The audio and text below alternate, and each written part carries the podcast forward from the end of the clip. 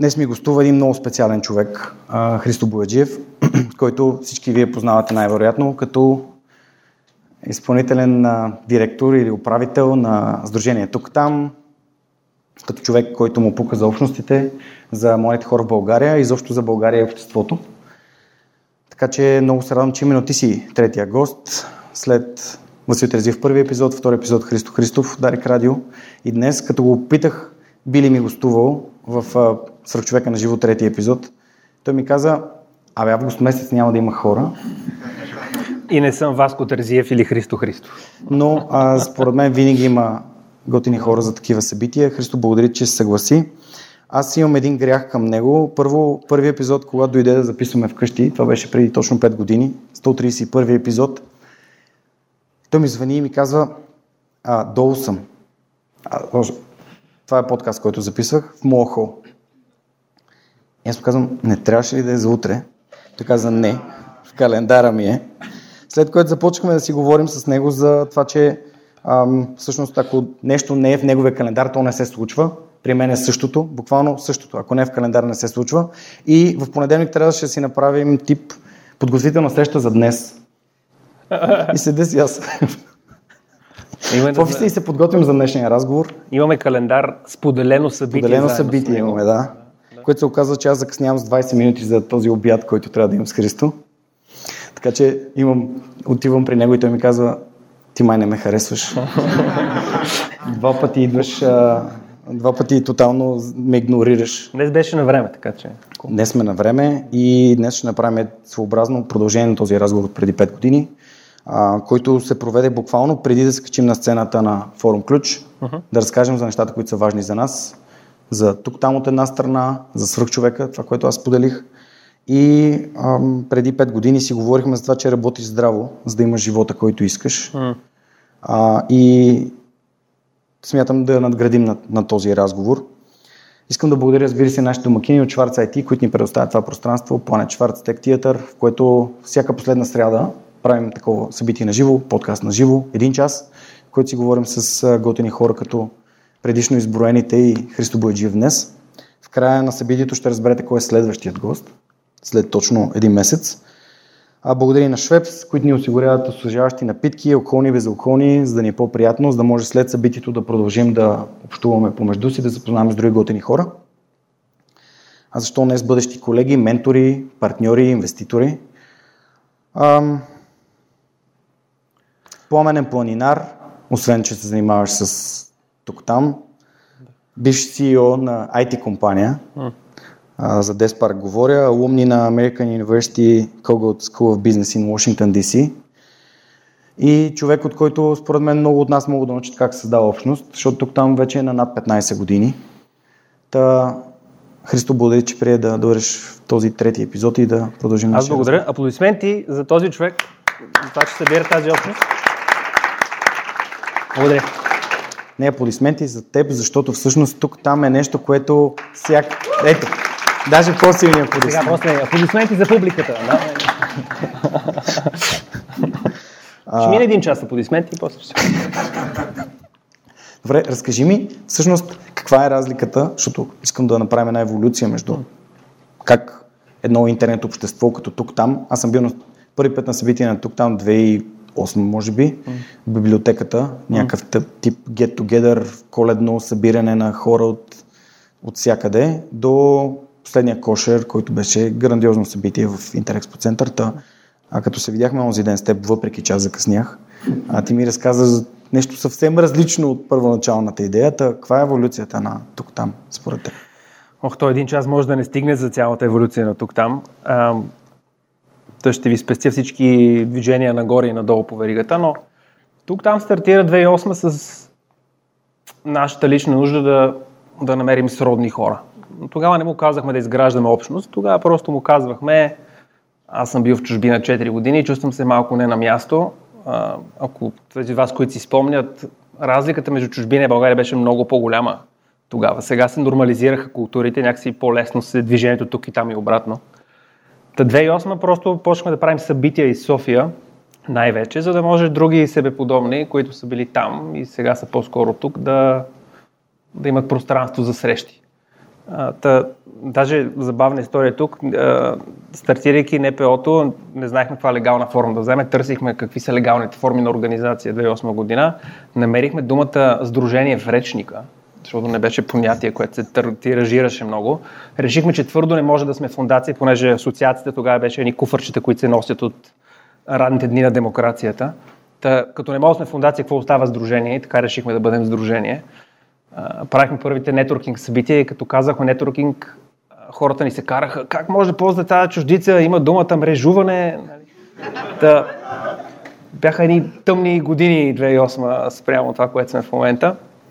Той ще ви спестя десетина години еволюция, но, но 2008 година, когато беше, 2018, извинявам, когато беше разговор ни 2019 на степ на вече бяхме една не е лоша, смятам, организация, 10 години история, някои хубави проекти зад гърба си, но не знаехме какво искаме да правим. Съвсем откровено. Тук-там беше на принципа ми правим неща, когато ни поканят отиваме, когато нас ни харесва нещо го правим, ама за каква е целта, какво искаме да постигнем, не ни беше много ясно. Ние бяхме създадени, в последствие установих аз, като така наречената за мен нали, назад гледаща общност. Имали сме нещо общо в миналото, което в случая беше опита в чужбина. И сега, примерно, сме в България. Ама какво ще прави общност? Какво иска да постигне, никой не знаеше. А всъщност ние доста четохме на темата общности и установихме, че най-силните такива знаят, има много модели, по които може да развиеш общност, ние работим по един такъв, който сме избрали, но почти всички започват с едно нещо и то е така, на английски повече ми харесва как звучи, clear common purpose. Нали, една обща, единна, ясна цел за, за тази общност, която да те бутна теб в два сутринта, да кажеш тук, там, това иска да направи. И ние го нямахме това. Та 2018 започнахме постепенния процес по да установим какво реално искаме да постигнем ние, кое от това, което правим се вписва в тази визия и мисия и кое е труден избор, че трябва да спрем. И сега, ако беше филм, сигурно нали, идва идеята в един ден и всичко ти се изкристализира и ти започваш да екзекутираш тази мисия нон-стоп. Това никога не е реалността реал, ефективно. Последните пет години имаше много промени, много движения, но все по-ясно изкристализиране на посоката. И най-основното беше, окей, айде да спрем да гледаме назад, какво ни е свързвало в миналото и да гледаме какво ни свързва напред, какво искаме да постигнем заедно. И е, пак ще ви спестя някои от е, итерациите в тези 5 години, но сега знаем какво искаме да постигнем и е доста ясно за нас. И това е, че ние, му каз... ние сме мрежа за успех на млади хора. Нашата мисия е всеки млад човек в България, за сега в кобички имаме планове, надявам се извън България в някакъв момент, но за сега нашата мисия е всеки млад човек в България да използва тук-там, за да постигне нещо по-добро за себе си да си намери бъди, което е нашата неформална форма на, на менторство, ролеви модели. Да си намери стаж, да си намери работа, да си намери стипендия, а, да има една успешна стъпка напред, да се научиш как да си поставя цели. Това, което ни притеснява нас много, е, че в България имаш последни данни, преди няколко месеца бяха, но 17% младежка безработица на фона на общо около 4%. Всяка една компания, която вие сигурно сте в такива, търси страхотни хора да са част от екипите. И те не могат да намерят тези хора. И ние си даваме въпроса защо не може. При условие, че имаш тия млади хора, но никой не е намерил начин да ги мотивира да намерят, и тук ще си проличи колко съм стар, като го кажа, но да бъдат част от економическия двигател на тази държава, да създават нещо със стойност, да правят нещо смислено, да стават сутрин с някаква мисия. Не са намерили начин. Та ние сме се захванали с, струва ми се не леката мисия, да бъдем тази, и тук е цяла на новата агента за технология и приложения, но тази платформа, това е бъдещето на тук там, платформа, технология апликация, която намира начин да стимулира младия човек 30 минути на седмица, един час на седмица, да отделя време да мисли аз какво ще уча, аз какво да работя, от кой мога да се допитам на съвет, как да си поставя цел, как да се предвижа напред. Така че като преди месец бях в Сандански, разказвам тази история последно време, вървя си аз по Сандански, 10 часа работен ден, едни младежи в привидно за мен, способни да създават нещо продуктивно, да използват времето си. Бяха на кафе. Викам си, окей, лято е, нали? Сега хората по-бавно стартират деня си към 10 часа, примерно. 12 часа се прибирам в обратна посока и те продължават да са на това кафе, тия симпатияги. И, и този анекдот, само може да са били в отпуска, но надали. А, нашата цел е да намерим начин тези младежи а, да изкарат малко продуктивно време в това, което тук там прави. Та, малко дълго извинявай, но, но това е, променихме мисията си от, от събираме хора с опит в чужбина с не много ясна цел, какво искаме да правим с тях, до независимо къде по света се намираш. Помогни на млад човек в България да се развива. Защото аз вярвам, че ти можеш си в, ако си в Нью Йорк, ако си в Лондон, ако си в Шанхай, ако си в Сидни, да се реализираш в България може да не е а, правилното нещо за теб. Всъщност най-правилното нещо за теб и за обществото е ти да намериш място, на което си най-ценен, полезен и да даваш най-много обществото. Ако това за теб е извън България, е страхотно. Ние искаме да бъдем лесния, достъпен, проверен начин, технологията, апликацията, с която ти един час на седмица да помагаш на младеж от твоята гимназия, от твоя роден град, от е, твоята общност, да мисли как да се развива. И това се опитваме да правим вече 5 години в тази посока и това така много стъпки има за да се постигне това нещо, но действаме в тази посока. От една група във Facebook? От една група във Facebook на 3 март 2008 година. А, както обичаме се шегуваме, нашата цел е глобална Global Domination. Global domination. А, въпрос е, е скоростта на екзекуция до, до там. Аз научих няколко много важни урока, подготвяйки се за днешния ни разговор. Първо, да не говоря толкова много, колкото съм говорил преди 5 години. така че, абсолютно имаш а, сцената да говориш колкото смяташ, че е необходимо. А, взел съм си един цитат от предишния ни разговор и си прав, той беше 2019 година, април месец или края на март. Ние вярваме в България като общност и работим здраво, за да я направим едно още по-добро място. От тук или от там няма значение. Заедно да правим нещо смислено. Това не се е променило. То ефективно а, аз ви казвам, че се е променила мисията ни, но, но хем се е променила, хем не е. Ние продължаваме да вярваме в България.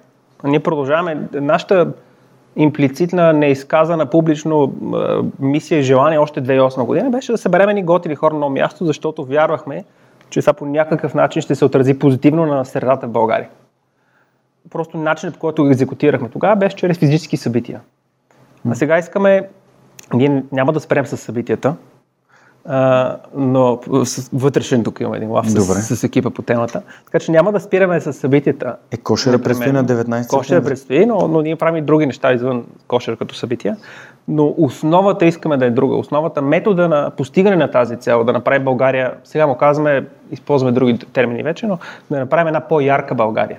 Това е начинът, по който опитаме да обясним нашата дейност, защото тя е много разнопосочна, много неща има в рамките на нея, но правим по-ярка България, просто начинът на справяне е по-различен. Вместо да разсъждаваме за ефективно, за да си полезен на нашата общност, трябва да дойдеш на някое събитие в София, което е нали, много ограничаваш възможностите и фунията, с които да работиш.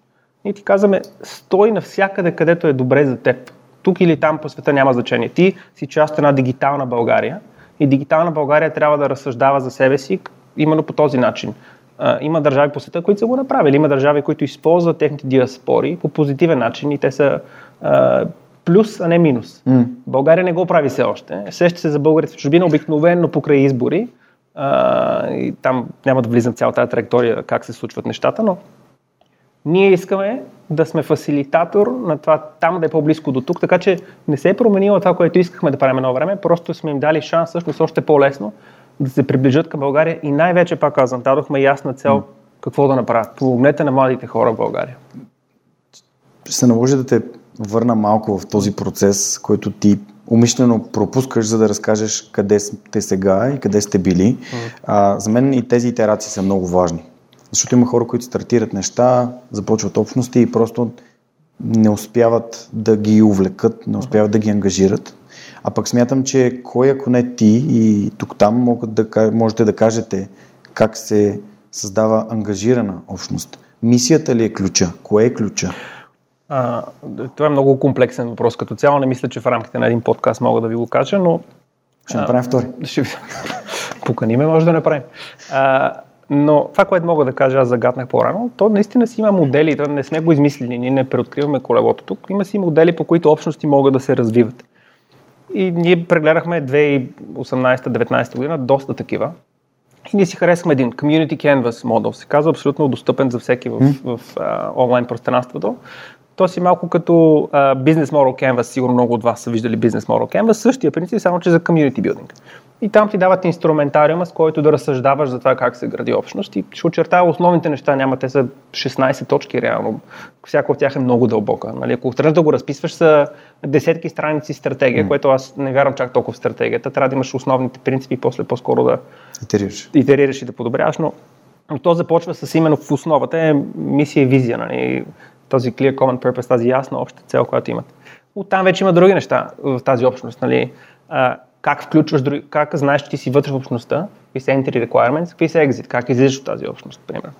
А, има неща като а, какви са ритуалите на тази общност. Примерно имате регулярни събития или нещо друго. А, има неща като как контрибют, как допринасяш ти за тази общност. Какво yeah. внасяш. Ако искаш да е силна общност, ефективно искаш всеки в общността да може да допринася, за да се чувства част от общото нещо. И прочи, и прочи, и прочи. Нали, те са три големи категории, всяка разбита на отделни неща и са 16, в този модел говоря, 16 неща, които ти можеш да разгледаш, задавайки си много важни стратегически въпроси, как да си структурираш подхода към градене на общност. Не е, е наука за изстрелване на ракети в космоса, но, но си има своите пинизи, така да се каже, за да го правиш правилно. Ако беше казал Rocket Science, ще дойде тук грамар полис и да те арестува. Аз се опитвам да се модерирам, понякога много ми е по-лесно да изкарам английския термин, очевидно, но... Мисля, че да. тук има подкрепящи хора, така че не е нужно да бъде на всяка цена. А, добре, сега за събитията да си поговорим малко. Пак еволюция. Кариера в България, защо не? Кариерен кошер, тук-там кошер. Да. И това само в рамките на 5 години. Да, кариера в България натурално, стъпка назад, натурално, когато еволюираш на организация, ако трябва да минеш през процеса, аз правя ли това събитие или тази дейност и тя вписва ли се в тази цялостна визия. А, и ако трябва да съм честен, спрямо разговора ни преди 5 години, извън това, че правим стипендии и се казваме тук-там, май няма много общо тук-там с това, което правихме. Наистина, много еволюирахме и повярваме още повече, че еволюираме от, за следващите години, така планираме поне. Та, та ние минахме този процес, който си казахме, добре, тези основни проекти при нас, кариера в България, защо не беше много фундаментален проект. А, дали се вписва в това, което искаме да постигнем. И установихме, че не се вписва. Не като непременно логистика на събитие, по-скоро като концепция. Кариера в България беше така наречения job fair, за хора само единствено с опит в чужбина, които само и непременно си търсят работа в България. Тарем, ако трябва да съм честен, аз нямаше да ходя на кариера в България, ако не го организирах. Защото не си търси работа. Освен това, всяка една година ти трябва да намериш 1500 нови човека да дойдат на събитието, защото аз ако си намеря работа, няма да дойдеш. Няма да дойдеш, защото моят HR ще е там и ще ме види, че аз съм там и съответно... Попреш тук? Да, да, да, абсолютно. И ние си казахме, окей, трябва да, да променим формата. И дълга история за именуването, но решихме, че кошер, тази, искаме да покажем жужащата екосистема в България, решихме, че кошер е много готина аналогия на това, което искаме да постигнем. И казахме, кошер ще бъде. Обаче, и сега тук идва тънки момент. Как едни фирми 10 години си им казвал, че ефективно най-големия revenue stream generation на тук там все още е кошер, кариера България, защо не? И ти 10 години си казвал на фирми, дайте ми между, там зависи какви са, между 2 и 4 хиляди лева, нали, за да присъствате, да си намерите хора, и сега ще им кажеш, ми вече няма да си намирате хора задължително. Обаче ми давайте пари за това нещо. И решихме, че няма да дърпаме покривката, да се надяваме всичко да остане по масата, по-скоро малко бавно ще почнем да дърпаме. И първата стъпка беше, окей, ще го кръстим кариерен кошер, за да може да има асоциация с кариера в България и да те свикнат, ага, постепенно нещо се променя, ама има нещо познато, нали? Пуст брандинг, значи да ви кажа, като къстиш нещо кариерен кошер, до ден днешен, 5 години по-късно, звъни някоя компания, аз за кариерен кошер. И ти си такъв, не, 4 издания вече е кошер, няма кариерен, но кариерен си остана някакси и седи, но... но Това е така, цената. Така или иначе, кариерен беше една година, вече е просто кошер. И идеята на кошер е а, да бъде това е, един ден в годината, който ние наистина показваме най-интересни неща, които се случват в България да покажем, че има страхотни хора, страхотни идеи, страхотни mm. компании, а, жужаща екосистема от а, наистина прекрасни а, възможности за, за млад човек да се реализира, за опитен човек да си намери бизнес. Нали, това е събитие, на което да, млад човек все още може да намери работа и компании все още плащат за това, което ни радва. Благодарим на всички компании, които са част от Кошер. А, но ти като опитен човек отиваш за да чуеш интересни хора. Нали, нашата сцена се, се радвам, че са били хора като Кристалина Георгиева, хора като Васил Терзиев, хора като Мартин Вечев от Инсайт и прочие и прочие. Няма да минава през всички, но страхотни имена. Тази година имаме до последно, надяваме се, много готини име да се включим. Там малко с големите имена е по-трудно да чакаме. Но се повърна в платформа, за да показваме най-интересното, което случва в България. За да може хора с повече опит да, да, да са там, да, да се вдъхновят, да намерят нещо, да излязат от ежедневието си и най-вече да може да отидеш спокойно там, за да може HR да ти каже, даже ела, защото ще научиш нещо ново на това събитие. Та ние правим един а, опит да тераформираме това, което mm. преди беше в нещо тотално различно, но постепенно променяме формата, за да може пък да не може да, малко като жабата с водата, HR-ите да продължават да им харесва в тази приятна вода, която сме направили в Кошер. Но, много се радваме на формата, мисля, че ще бъде супер събитие и тази година и така, имаме стабилно, разраства се всяка година. Така, че... да, да дойдеш на кошера буквално значи да влезеш в балона. Аз така се чувствам. И има много забавна история. Миш Тойчев преди малко дойде. А. Дойде и си тръгна. Но дойде. Е, да. а, и, и... Той все пак е три етажа нагоре, деца. Беше. А, та, да, тук са Йотпо, разбира се, в, в тази сграда, които подкрепят подкаста от толкова дълго време. Всъщност, ам, си спомням един от панелите в Кошер преди, било може би преди две години или три, веднага след COVID, значи 2021. А, и сядам да слушам Ирина от Рекърсив и Мишо да си говорят. И пред мен, така на единия стол, чест маска, и обръща се и му казвам, Васе, Васко. Да. И му казвам, и, и, нали, какво правиш тук? И той ме поглежда и ми каза, айде да направим подкаст. така че а, гостуването на Васко в 263 епизод Супер. беше реално, се случи, оговорката стана на, на коша. Супер, радвам се. А, добре, ще те питам какво ни очаква, но пак същото яко събитие с изненади, очевидно. Да, стараем се, но аз искам да уточня нещо тук. Благодаря, че така споменаваш кошер а, на 19 септември, ако някой не е разбрал. Но за нас кошер не е просто не е просто събитие, звучи клиширано, но ние не правим събитието, за да правим събитието. Той има някаква ясна стратегия в част от нашата по-голяма стратегия. Връщаме се към това, което казахме. Ние искаме да бъдем мястото, онлайн и офлайн, на което млад човек може да намери вдъхновение, ролеви модел, стаж, работа, стипендия, развитие. Е, мислим съвсем директно как може наистина като млад човек да, идвайки на кошер, част от инструментариума ни е ние да те вдъхновим, че ей, аз мога да постигна повече неща и в България чуваш не само, е, да не чуваш само лошите неща и лошите роди модели по медиите, а да видиш, има и хора, които не са в, а, непременно в твоето полезрение всеки ден, но правят невероятни неща и това е много често нещо, което казваме на партньори и компании, които се чуят дали да се присъединим и им казвам, вижте, нали, ако гледате чисто като елементи кошер, нали, това е много сходно на други прекрасни събития, които се организират mm. в София.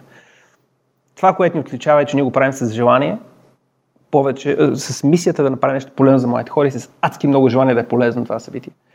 И това не мога да ви го предам, докато си говорим този разговор. Трябва да се усети трябва да се усети. Така. Е. Това даже казвам на компания, ако тази година не е за вас супер, елате, ще ви дадем безплатен билет, заповядайте, разгледайте и повече се връщат следващите години, просто да са част от това нещо. Та, та кошер е наистина много зареждащ ден. И хората, като се чуят защо кръстите кошер, много фирми питаха защо го кръстихте кошер. И като излязоха след първото издание, казаха, разбрахме. То наистина жужи. Това е много енергично. Така е, абсолютно съм съгласен и ще се радвам да ви видя на, на 17 септември. 19. 19 септември. А, аз казах 19 септември преди малко. Всъщност, ти започна разговора с нещо много ценно. Mm. А, ти каза, че всъщност хората трябва да избират своята работа, така че тя да ги развива. И преди 5 години, буквално цитата е, изборът трябва да е коя работа ще ме развие най-много, mm. а не коя работа ще ми помогне да изкарам повече пари, за да си връщам заемите. а, очевидно, че това, в което вярваш, то не се е променило, но не. сега виждаш как тук, там може да помогне да се намери тази яснота по-рано. Да, ние преди 5 години отново не знаехме, че непременно искаме да помагаме така ясно на млади хора. М. Ние сме го правили така или иначе, ни пак правихме страхотни събития. М. Хора са се свързвали, имахме а, кариерно, кариера в България като формат, в който хора са намерили вдъхновение за себе си и кариера, но не знаехме, че фокусът ни е толкова ясен на там. Но, но сега ни е именно все по-ясно това нещо. Друго нещо, което вярваме, освен всичко останало, е, че един от най-големите проблеми на, на, на обществото ни, според нас, ако се опиташ да, да стигнеш до Нали, не повърхностните неща, които виждаме. Корупция, трудности, нали, всичко, което няма тротуари, еди какво си, болници, взимат огромни пари хората, нали, тия дни се тиражира в медиите. Един от по-фундаменталните проблеми, според нас, на по-основно ниво, че младите хора нямат добри ролеви модели. Няма, ние му казваме критична маса от критично мислещи хора. Ефективно тук там това иска да създаде. Не само, толкова се замислиш и Ейбъл правят това. И ти новатори, ментори, свърх човека. Супер много организации правят именно това. Работят за да постигнат критична маса от критично мислещи хора, които виждат, че има страхотни примери. И това, което ти правиш е страхотно. Ти обикаляш училище в България, говориш си, бяхме в едно училище, даже заедно с теб в правец, ако не се лъжа. А, прекрасно е. Нашия инструментариум се опитваме да е по-различен. Ние искаме да бъдем, и тук сега ще ви объркам, но нашата роля е да бъдем тази gamified matchmaking апликация. Даже не с нашия UX UI дизайнер Петя си говорихме, uh, goal setting, matchmaking, gamified апликация. Сега ще опитам да напакна какво всичко това, което казах, значи. Целта ни е ефективна, ние почваме да си правим мобилно приложение всъщност, uh, което се надяваме... Пак стана IT компания. Да. Ами, аз всъщност това, което се промени за последните 5 години е, че като записахме епизода с теб април, аз тък си бях тръгнал от IT бизнеса след 6-7 години и мисля, че даже го казвам в подкаста, mm-hmm. не бях сигурен какво искам да правя професионално и почнах малко в тук там да ай, тук само нещо да направя, нещо да направя. После една криза, втора криза, 2019 мина в вътрешни наши си кризи и 2020, стъпвам на страни, ще се върна към въпросите, но 2020 забавна, поне за мен история. 2020 излизам, има общо събрание, така наречено, на всички наши членове, дарители на организацията, февруари Колко месец. тук са дари, членове на тук там? Недостатъчно. Добре. Повече. Не, не, добре. добре. А, благодаря за подкрепата, шегата на страна. Това много ни помага. Ние 30% от нашите приходи идват от дарители, така че това е изключително голяма помощ. Благодаря ви. Но, но да излизам пред нашите дарители 2020, пред членовете на организацията на общото събрание – и почти дословно казвам, 2019 беше много трудна година. Убихме я. Много, то наистина беше факт. Беше много трудна година за нас, но излязохме по-силни, по-голям екип, повече приходи, с нов формат, е, кошер и си казахме, тук ще доминираме света, тук нищо не остава. Защото е февруари 2020, нали? Февруари 2020. Две седмици по-късно. Ама такива шамари ни заби. my beer. Да, да, абсолютно. COVID каза, дръж ми бирата. COVID, аз няма забравя 13 март, петък, когато ни затвориха защото ние пет дни по-късно имахме събитие с тук там, с компании, което се наложи за пет дни да тераформираме. Същата година беше Кошер, второ издание, което ни по това време 85% от приходите на организацията бяха от, от, това събитие. И 2020 беше много тегава, меко казано.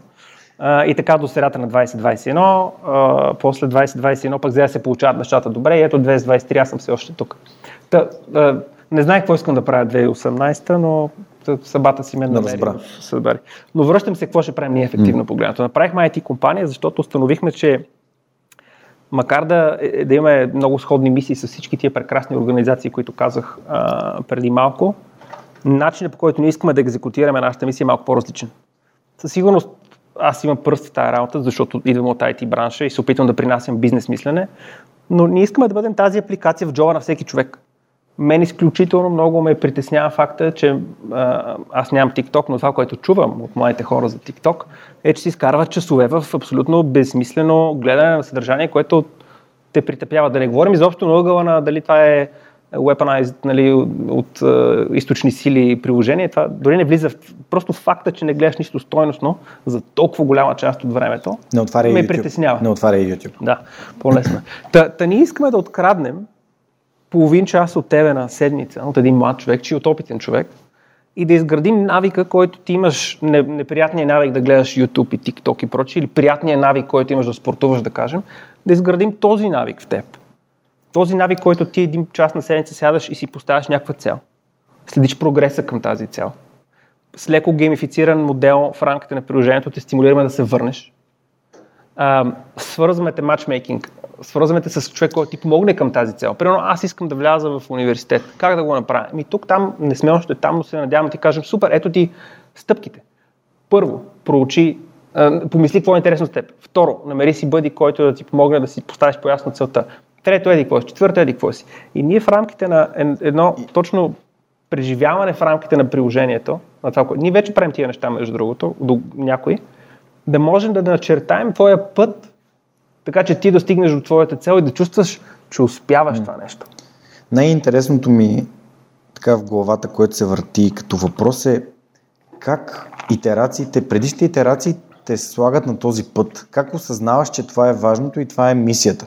А за втори път се чувствам в разговор с теб, че някой споделя мисията на свръхчовек. Предишния път не си давах сметка за това. Нали? Сега си тези 4 години съм си давал сметка, че правим идентични неща, но ти го казваш, пак не е моята, нашата мисия като организация е, е нали, да допринасяме за моите хора в България и то всъщност е същото.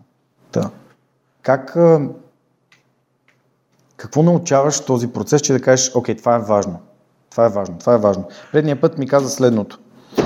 А, аз съм си го записал. Максимален фокус върху основните неща, които носят стойност за твоята аудитория. Добре съм го казвал, браво на мен.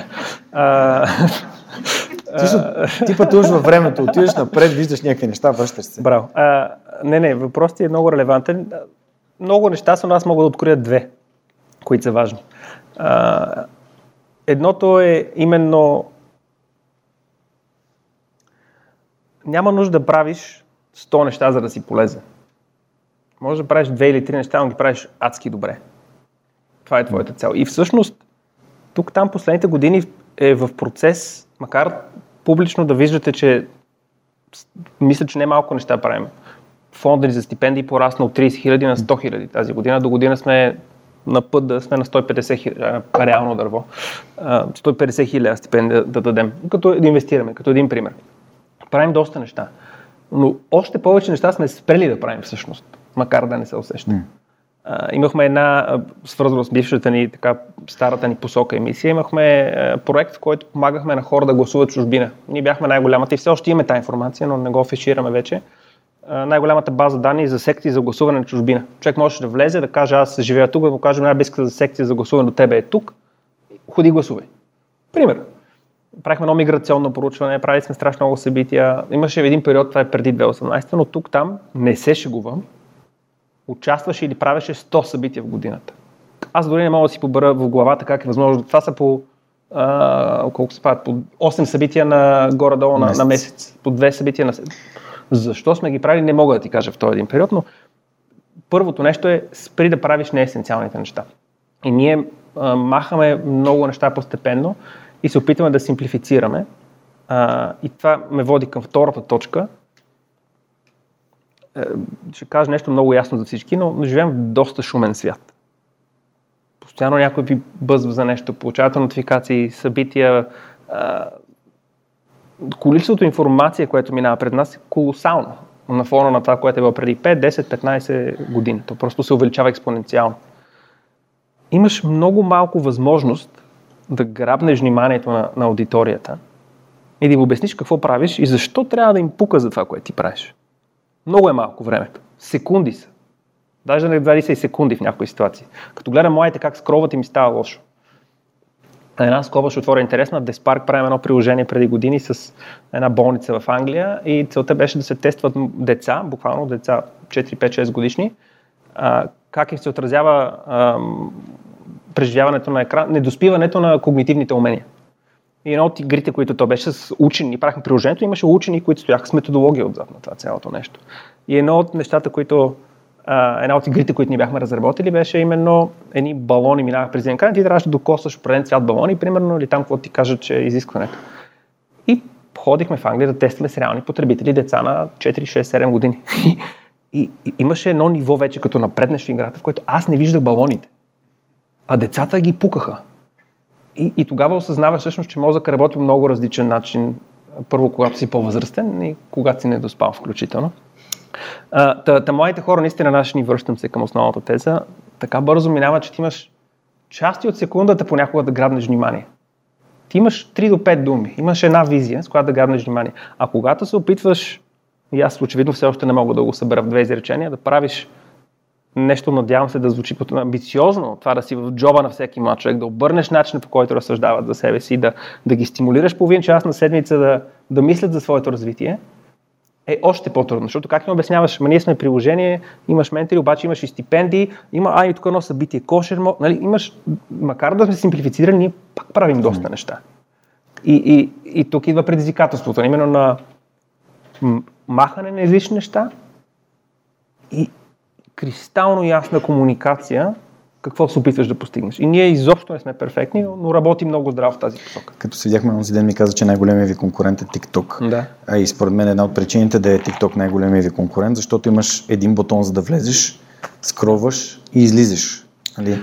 Как да. а, би се конкурирал някой? Това е нали, този user experience, който е да, да. супер упростен.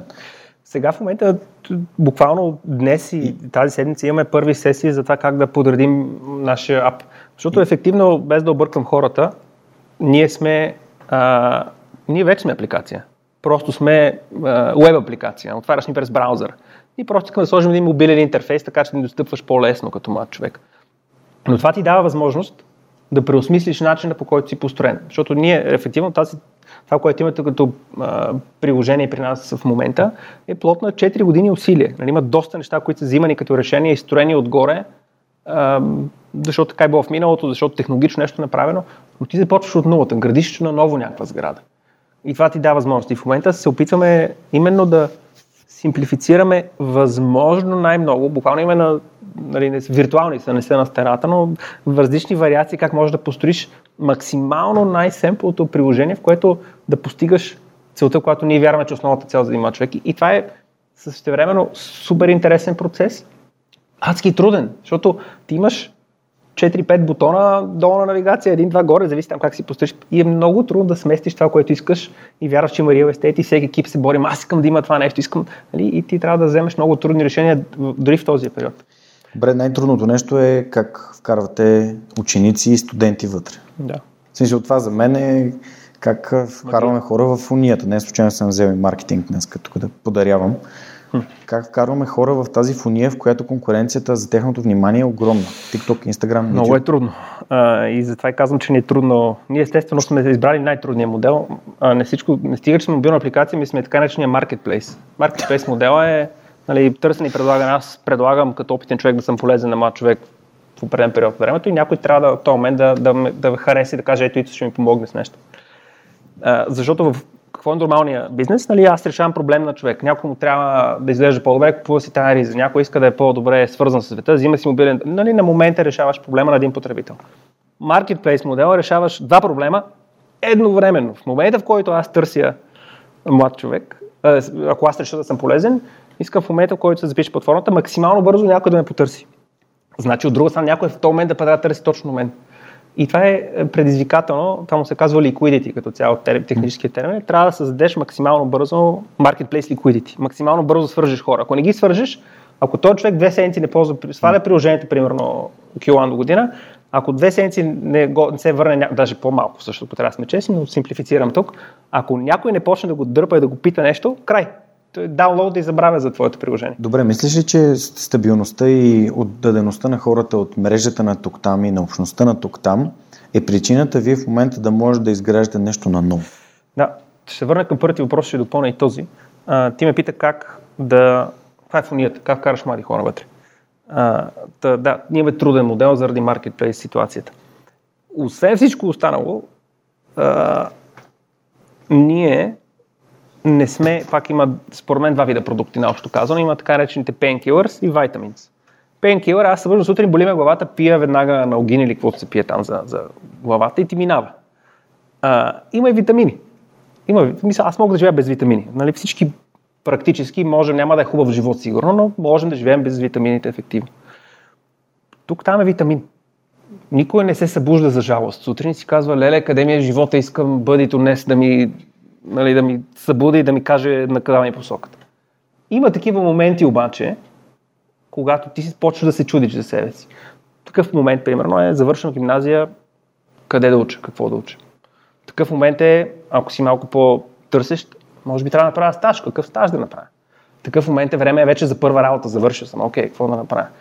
След първата работа това не беше за мен, какво следва? Нали, реалният живот ме удари. Нали, има такива натурални моменти, в които ти можеш да се вклиниш, така да се каже. Mm. Та, нашата въпросът ти за как стигаме до тези хора, именно е да търсим правилните моменти, някои от тези назовах, в които ние да отидем при тези млади хора и да им кажем, пробвайте. И целта ни е да бъдем витамин С на витамините. Най-добре познатия витамин. Не вярвам скоро да станем пенкилър, просто защото в натурата на това, което правим, не седи. Но, ако сме този витамин, който ако чуеш за витамин, чуеш сигурно витамин С. Ще вземеш, най-вероятно. Но... Или витамин Д, не знам кой от двете е по-добра аналогия, но която ви хареса повече, тази аналогия е тук-там. Това искаме ние да направим. Добре, едно от нещата, които когато някой тръгне да създава тип общност, иска да променя образование или каквото и да е. Сега, обикаляйки училищата, аз го виждам нагледно. Аз миналата година имам 16 посещения, 16 посещения на различни е образователни институции в България. Да. Всичко подкрепено с подкрепата към Фундация Свърхчовека с Георги Ненов. А, и абсолютно безвъзмезно всички ученици и студенти, всички, които са ме поканили. А, та, всъщност, много хора си казват, аз искам да направя една лекция и всички ученици да се вдъхновят и да направят XYZ. Нали? А, но то, то не работи така. Uh-huh. Тоест, има някои, които са по-готови uh-huh. и други, които не са. Uh-huh. Та, това е много трудно, защото от един клас от 30 човека ти можеш да говориш на трима. Uh-huh. Именно. Много си прав. И е, това е едно от нещата, които ние се опитваме да разсъждаваме. Кой ни е в момента идеалният клиент, да го наречем, хората, които ще ползват това, което ние правим. И най-вероятно това са тези младежи. Нашия таргет в момента е 18-25, условно казвам, това, което таргетираме. В някакъв момент, надявам се още до година Q4 са едно от академична година 2024-2025, се надявам и да гимназии да влезем, но там искам първо да сме ID Verified мрежа, да знам, че наистина Георги Ненов ползва тази апликация. И аз като вече родител, това е едно от другите неща, което се промени за мен и те по последните 5 години, родители сме вече, но, но много ми се иска да, като рекламираме към ученици като, нали, под 18 годишни, нали, да е проверената, доверена мрежа да е тук там. Но а, към, към въпроса ти, нашия клиент в момента са тези младежи, които натурално вече търсят, чудят се, колебаят се. Във времето много искаме да разработим правилните а, UX mm. на, на платформата, механизми, ресурси, информация, как да можем да ангажираме и другите. Как да може аз, ако се кефа на това приложение, да поканя някой друг. Някой, който не е много сигурен да тества. Ами, реферал е симплистично казано, да, но как може да, да имаш различни потребителски пътеки, така да се нарече. Не, правете, не, не си правете иллюзия. Тези големи приложения, които всички ползваме, а, много добре сегментирали и знаят ти какъв потребител си как да те ангажират, какво да ти покажат правилния момент, как да те хванат. Ние не сме там. Нали? Ние сме съвсем малка самофинансираща се НПО организация с, надяваме се, не лоши амбиции, но, но още сме много в началото на това пътешествие. То даже ако трябва да съм честен, нашето пътешествие вчера чух някой го каза, много ми хареса. Ефективно няма финиш. Нали? Това, което правим, е, може много време да, да се игра. Прави. Да, абсолютно. Та, та, ние искаме във времето да работим не само с тези, които са готови да вземат това, което ние предлагаме. А има не малко такива, разбира се. Но искаме да слезем още по-надълбоко и да почнем да хващаме деца, които, младежи, които не са напълно сигурни какво искат да постигнат. А, но искат да пробват.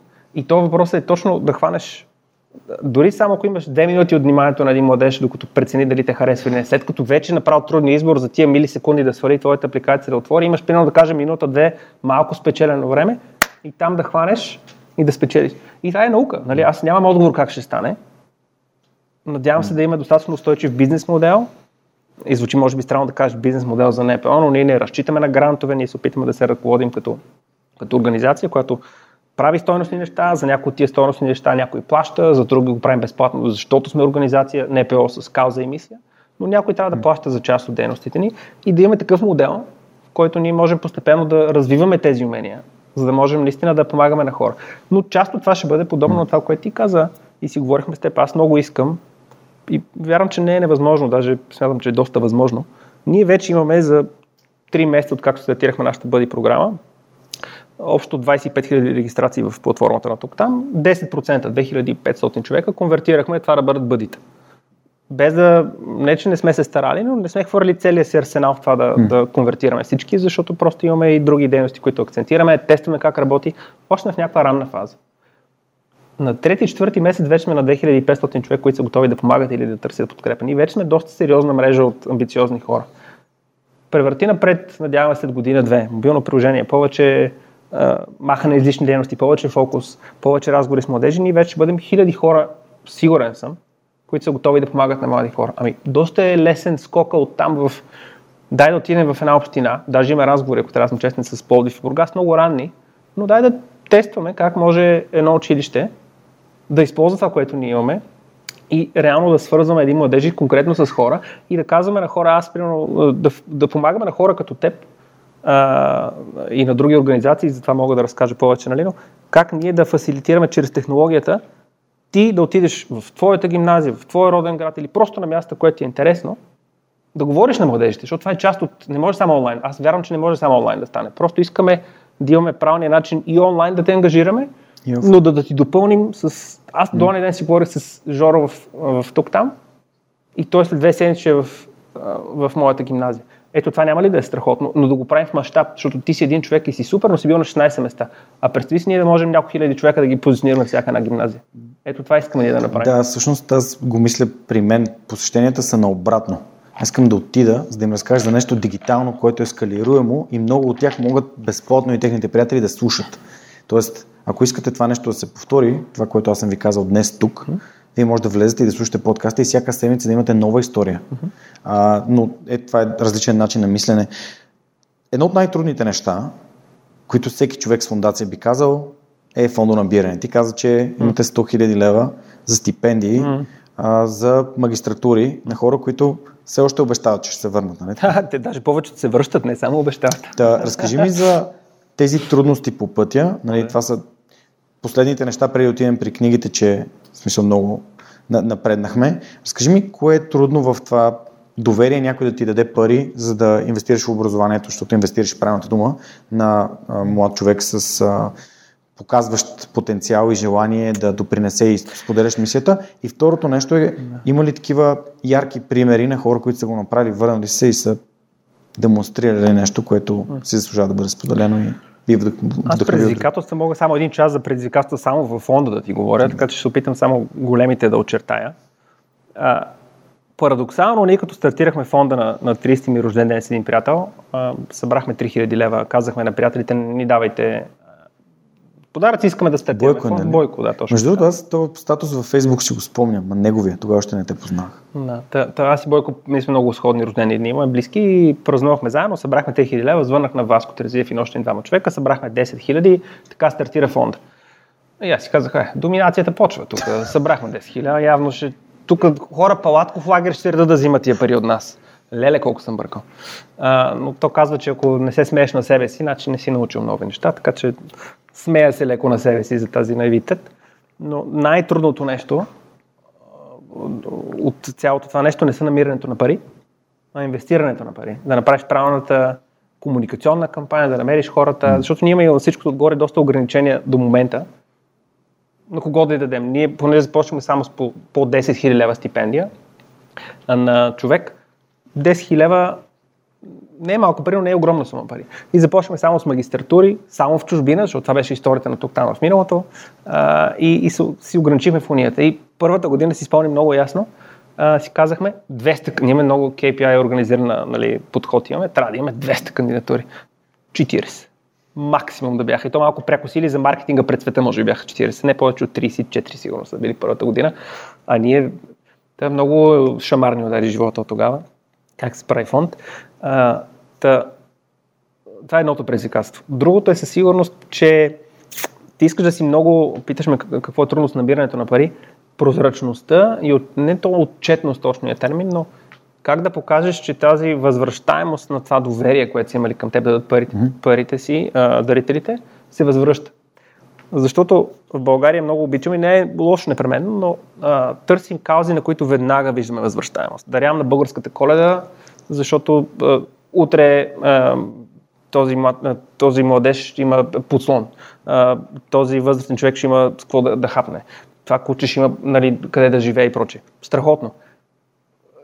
Тук там фонд за стипендия е нещо, което даваш пари, може би след 2-3 години този човек евентуално ще се върне, не евентуално, ще се върне 98% от случаите, но ще се върне в България и докато почне прави нещо смислено, минават 4-5 години евентуално. Как обясняваш на хора, дай ни пари, може би след 4-5 години ще има възвръщаемост на твоята инвестиция в това, което си направил. Това не го, той, всички менторски програми сигурен съм, че имат това предизвикателство. Мило тук предказва да, така е. А, та, ето това е много трудно. Как да показваш историите на успех. Имаме такива със сигурност, които са страхотни млади хора, правят прекрасни неща. Как да си прозрачен, как да успяваш да се бориш в кавички с, с тези други каузи, да намериш място под слънцето за твоята. Трудно е, защото ти изискваш едва ли не от хората да мислят много дългосрочно и да, да ти повярват, че ти всъщност на фона на цинизма в нашето общество, на фона на всички трудности, които имаш, ти въпреки това успяваш да, да намериш най-правилните хора, да инвестираш в тях, да ги помагаш. Ние не вярваме, че даме ни пари, забравяме за тези младежи. Това е Leadership Development програма. Ние избираме най-добрите хора. Тези, които не избираме, им даваме съвети как да се подобрят, дори да не са стипендианти. Поддържаме връзка с тях. Ако си стипендиант, се чуваме с теб всеки месец. Познаваме всяка една компания или организация в България, ако се, като се върнеш в България, ти помагаме. Нали? И наистина вярвам, че ги развиваме тези млади хора. И това е. Това е стърпелив. Години поред пробваш, пробваш, пробваш и вече фонда, фонда е на 8 години, мисля, че издания минаха. А, радвам се, че вече сме инвестирали половин милион лева в стипендии. Таргета ни няма да стане за десетката, но 11-ката мисля да сме на милион. Защото прогресите от последните 4 години е голямо от 30-40. Миналата ли помните беше 60, 80, 60-70, сега беше 100, до година сме он трак да имаме 150 и това е защото вече имаме, благодаря пак на тези от вас, които са там, 500, 500 Имаме Имаме 500 месечни дарителя, които, както се сабскрайбър за Netflix си, просто ни даваш между 10 и 20 лева, 10 и 200 лева горе-долу нивата. И ние успяваме 25% от всяко едно дарение директно отива за стипендии, другите за другите ни дейности. Отделно си има и други фандрейзинг инициативи и прочее. Ние успяваме да съберем и компании въвлякохме в това нещо, което е страхотно, но 150 хиляди лева. Даже вече разглеждаме, можем ли да не, да не са само за магистратура, за бакалавър. Но аз искам като е бакалавър да ти кажем 4 години ще подкрепим, а не само еднократно. Може ли да докараме знания от чужбина в България? Защото трябва, има страхотни хора, които могат да дойдат и тук да ни дадат знания и да стигнем не до 10 младежа, до 1000 младежа, настъпвайки на друг. Така че, когато имаш финансовата възможност за това нещо, mm. което ни почваме постепенно да уж да имаме, надявам се да се задържи естествено, но почваме да разглеждаме, окей, как може да увеличим въздействието си и да сме още по-полезни на, на моите хора в България. Така че тази есен, като мине кошер, ни предстои малко стратегиране. Добре, вече сме в малко по-друга лига с нашия фонд. Дай да видим какво друго може да направим. И вероятно ще има промени в а, формата, за да може да е още по-полезен на моите хора. Между другото, като каза за даренията между 10 и 200 лева, защото на свърх човека е идентично, но сетих за нещо, което ти адски много си ми помогнал, без дори да си даваш сметка. А, ти също си в общността на свърх човека, но когато направихме свича от Patreon към Stripe, всъщност аз влязох на сайта на тук там и видях вашата интеграция. И първото нещо, което направих, беше да те питам, бе, какво е това? И ти ми каза, ми това е Stripe. Да, а, всичко, което Много е страхотно. Смисъл, буквално е копирано как е направена интеграцията, за което съм ти супер благодарен. Радвам се. А, добре да си поговорим за книги. Сега тук има една много специфична традиция в а, този формат. И тя е, че последният гост прави препоръка за книга. А, предния път а, Христо Христов каза, mm-hmm. че няма да намеря тази книга. Ето е Ти успя? Е, браво на теб. А, да, втора ръка е поръчена от Амазон. Надявам се да не е надписана някъде, но а, всъщност я намерих. Аз даже предпочитам втора ръка. Биографията на. Ари Онасис, на Аристотел Онасис, на Питър Еванс. А, пожелавам ти приятно четене. Супер. Надявам се много да ти хареса. А, не, съм я, не съм я чел, но Христо всъщност я препоръча с, с две ръце. Супер. Мерси да, много. Каква би била твоята препоръка за, а, за книга за следващия гост, без да знаеш кой е? а, ще ви кажа, сетих се за една. Последно време с екипа имаме традиция, традиция, не знам, но се опитваме да отделяме всяка седмица време да учим нещо ново. И имаше един период, в който даже книга четохме на етапи. И тази книга, поне сме в етап в строене на приложение, технология, платформа. Книгата се казва Build на Тони Фадел. Тони Фадел, за контекст на тези, които не знаете, е обичам да казвам, една от десните ръце на, на Стив Джобс, когато строят всъщност първия, тази трансформация на Apple, за която всички сме чували. Тони Фадел е човек, който строи iPhone. Мисля, той е hardware guy, който строи iPhone. И книгата е абсолютен гид как се строи стартап, как се мисли, как се действа. Нали, аз намирах себе си в а, много от страниците. Мисля, че целият екип, а, което четохме в рамките на месеци нещо нали, заедно постепенно, намери много приложения за нас като съвсем нали, малка организация. Така че всеки, който има желание да строи, не е непременно физически, нали, ние не сме физически продукт, но всеки, който търси да, да построи нещо ново, му препоръчвам. Много е, наистина е страхотна книгата. Страхотна. Билд.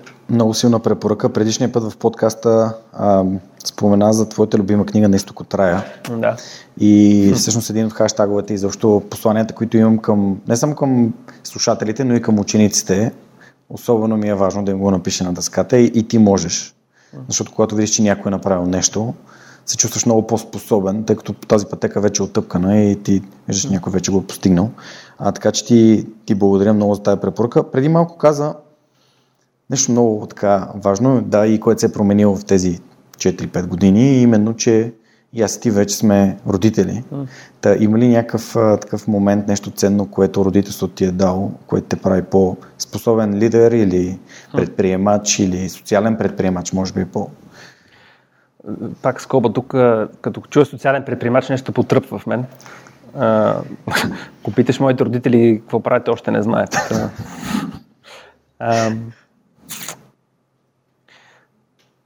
сега, е, част от екипа в тук там е по-отскоро, няма да, да го знае това, но е, ще се очудя това, което ще кажа, но аз съм станал доста по-търпелив човек всъщност последните 5 години. А, все още имам, надявам се, амбициите, които едно време имах. А, но да имаш дъщеря ми на 3 години, прекрасно, прекрасно същество, а, а, което те учи на... И не съм перфектен, очевидно. И, и това мога да кажа от екипа за сигурност, но съм се научил малко по да, да изслушвам, малко по да, да давам пространство. И да, гледам и със сигурност малко по-различен начин на, на мисията ни.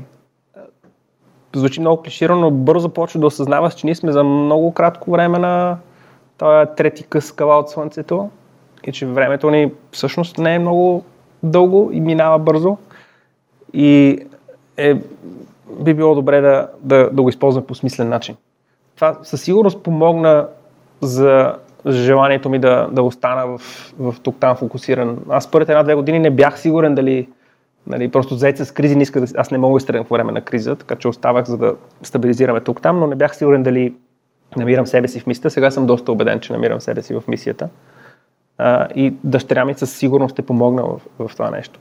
И, и тук има едно интересно нещо, което преди година-две някой каза, или четох, не помня, но каза, сега е много такъв засилен пример, но има предвид, че хора като Илон Мъск и там Стив Джобс и Марк Зукърбърг и тия, които чуем по медиите, същото количество енергия, което те изразходват за да ръководят нали, ракети, изстрелват, създават нови индустрии, милиарди хора ползват продуктите им, процентно количество на същата енергия, която ти изразходваш за твоите си проблеми и е на, в ежедневието.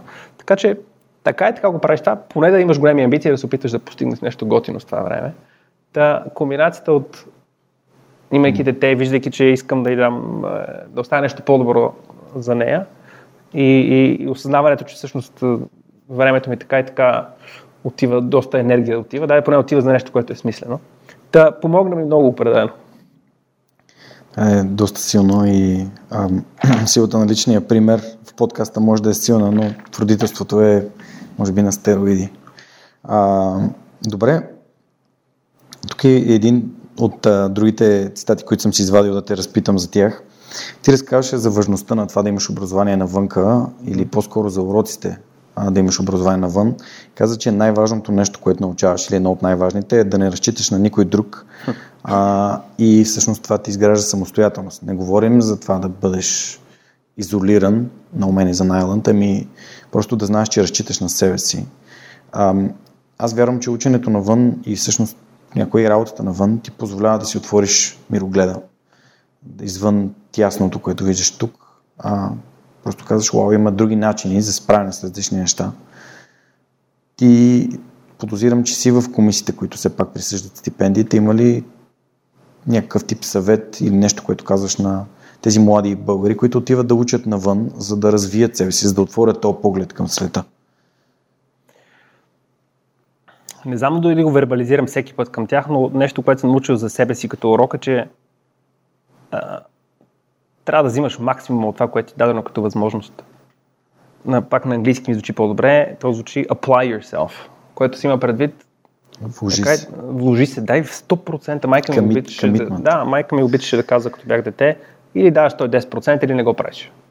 Което ефективно явно някакси резонира с мен, останало е. А, това, което би било послание към всеки млад човек, наш стипендиант, млад човек, който търси себе си, те първа ще учи, те първа ще работи. А, пак звучи много клиширано и устарявам явно, но а, времето не е много. Бързо ще мине тази една година, 4 години в чужбина. Това, това следващата стъпка, то си има някакви фази в живота. Тази следващата фаза много бързо ще мине. Вземи максимум от нея. Посвети се с две шепи, казвай да на невероятни предложения, които се струват безумни, може да е извън твоята зона на комфорт, но те ще те научат на нещо ново и ще отворят други възможности към теб. И за мен определено образованието в чужбина, дори не толкова само заради самото образование, макар то е със сигурност страхотно и тук там съществува и се разви, именно защото според мен в България образованието не е за жалост това, което искаме да бъде.